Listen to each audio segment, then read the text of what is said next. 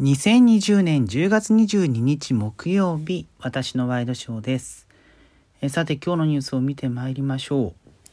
えまずはですね、自民党の石破茂元幹事長が今日、石破派の会長を辞任すると表明しました。えーまあ総裁選に負けたことの責任というふうなことらしいんですけれども、えーまあ、石破さんをね、めぐってはずっと、えー国民的な、まあ、支持みたいな、ところは言われていますけれども、ただその党内での基盤、うん、としてはなかなか支持が得られない、ことが続いていまして、えーまあ、この間のね、総裁選でも、まあ、菅さん一強の中、えーまあ、岸田さんが2位になって、え石破さんが3位というようなこともあったので、えその辺のことを勘案したと。ういうような形なんでしょうかね。うんまあね、場合によってはね、これから先、例えば野党が盛り返していくところで、えー石破さんを担ぎ上げて、なんていうことも可能性としてはありますもんね。うん。まあ、正解はね、一寸先はどうなるかみたいなこともありますけれども、一応ね、来年、えー自民党の総裁選また行われるんですよね。もともと安倍首相の任期が残り1年だったので、えーまあ、菅さんの後任としての任期というのは1年間、えーということになるので、まあ、そのところで、えー総裁選新たに出馬する形になるのか、えもうそれとももうこのタイミングで、え総裁選からは身を引くというような形になるのかというところもですねこれから先ちょっと気になっていったりしますね。うんさて続いてのニュースです。えーこれ今朝読売新聞オンラインが出して、えーまあ、各所が続いているわけなんですけれども、えー政府が72時間以内の超短期滞在のビジネス関係者を条件付きで受け入れる方向で調整に入ったと。いうふうにしています。中国や台湾、韓国など、経済的に結びつきが強い国、地域を対象に11月中にも実施するというような形ですね。うんまあ、そのためには、えーコロナの検査を受けると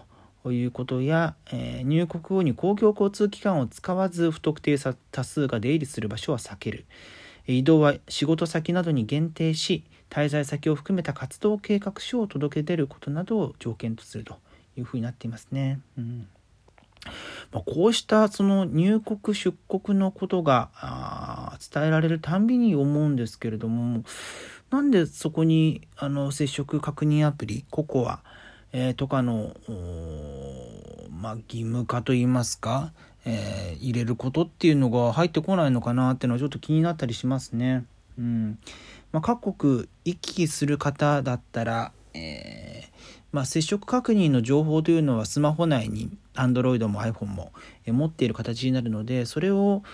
各国独自のアプリで、えまあ、可視化することができるわけなんですが、うん、そこでねなんか使わないのかななんていうような気がしますね。うんまあ少しずつですねこういう、うん、人の行き来、えー国を越えた、えー物流も人間の動きも再開してくるとなるとですね、まあ、来年のオリンピックに向けた動きとして、えー徐々に地ならしが進んでくるのかななんていう気はしますね。うんただまあこうしたところでその今までねこの72時間以内の超短期滞在となると大体、え入国出国とかするとしばらく自主隔離が必要だった場合もあるんですけれども、まあ、そうしたところの制限も取れてくるような形になってくるんでしょうかね。うんまあ、そうしたところもちょっと気になったりはします。はい、えーそして続いての話題ですね。えー今日ですね、えーファミリーマートがあー株主総会を開きまして、えー株式併合と定款の変更を可決しました。えーまあ、伊藤忠商事が、えー TOB 株式公開買い付けを行って、えー完全子会社化することを目指しているわけなんですけれどももともとね4割程度の株を持っていたんですが、まあ、それが、えー TOB によって8月に約65.7%になっていました。で、えーまあ、これからですね、え株式併合したりとか、まあ、残りの株主の保有分を買い取ったりして、え11月12日付で上場廃止となる見込みというふうに報じられています。うんまあ、あのー、ファミマについてはね、えー、だいぶ前にその伊藤忠が TOB を行うというふうに発表した際にですね、まあ、完全子会社化して、その後、えー、農協、JA とか全農とか、まあ、そうしたところに一部株を分けるというようなことも合わせて言っていましたけれども、まあ、この商社が一つのコンビニをまあ、そのまんま、えー、ほぼ完全子会社化するということによって何が起こるかっていうのもちょっと考えてみたいですよね。まあ、一つあるのは、えー、まあ、商品販売した時のデータ、まあ、ポスとかに記録されることが多いですけれども、まあ、そうした購買データだったりとか、まあ、在庫のデータ、えー、そうしたものと、まあ、最近の技術を組み合わせることでビッグデータで、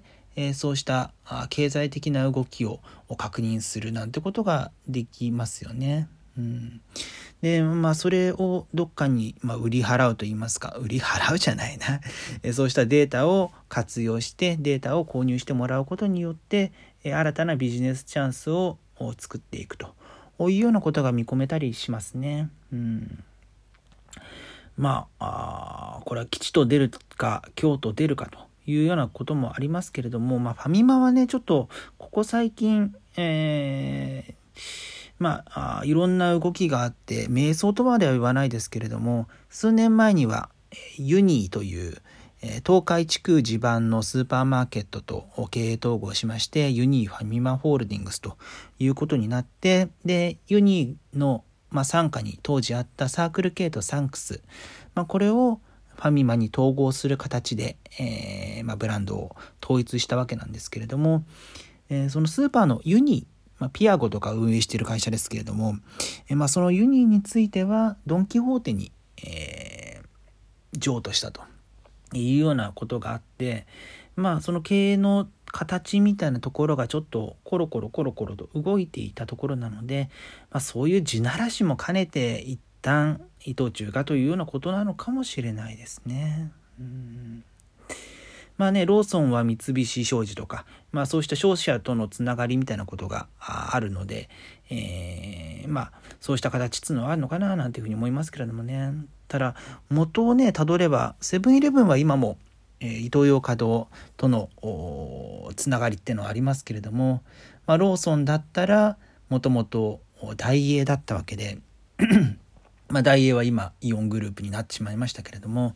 でファミマについてももともとは声優セゾングループだったんですよね。えー、セゾングループあの西武鉄道と、まあ、系列会社である西武流通グループのコンビニエンス部門がファミリーマートだったと。そういうような経緯もあるので、えー、まあ、そうした流通のところが、えー、ちょっと形が変わりつつあるんだななんてことが思ったりしますね。まあ今ちょっとファミマの話したんで、えー、イオンの話も 出ているので見てみましょうか。これ今日日経が伝えているんですけれども、イオンがディスカウントストアの事業を強化すると。2021年春に、えー、首都圏地盤の傘下2社を統合し売上規模で業界6位の新会社を作るというふうに、えー、これは今日の午前中の段階で報じられましたで午後になってですねイオンから公式発表がありまして、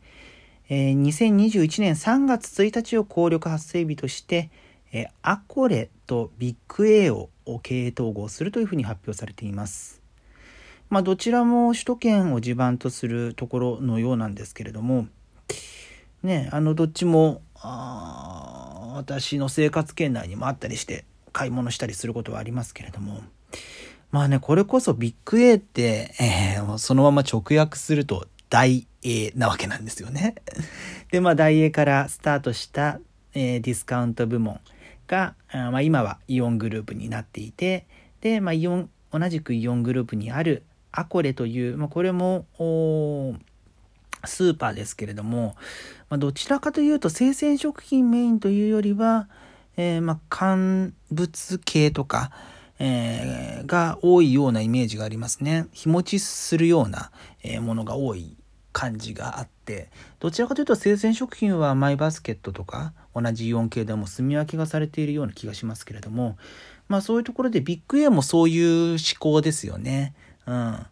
なので、まあ、ちょっと競合するブランドを統一するという形になっているんでしょうね。うん、うん、うん。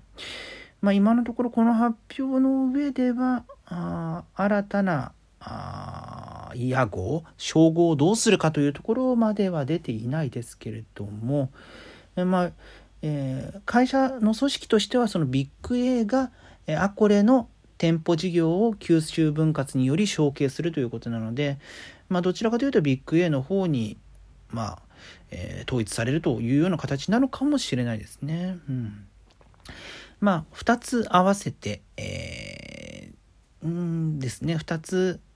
合わせた会社は、今年の8月末日時点で344店舗展開しているということなんですが、えー、まあ、リリースによると2025年度には、え、首都圏におけるドラ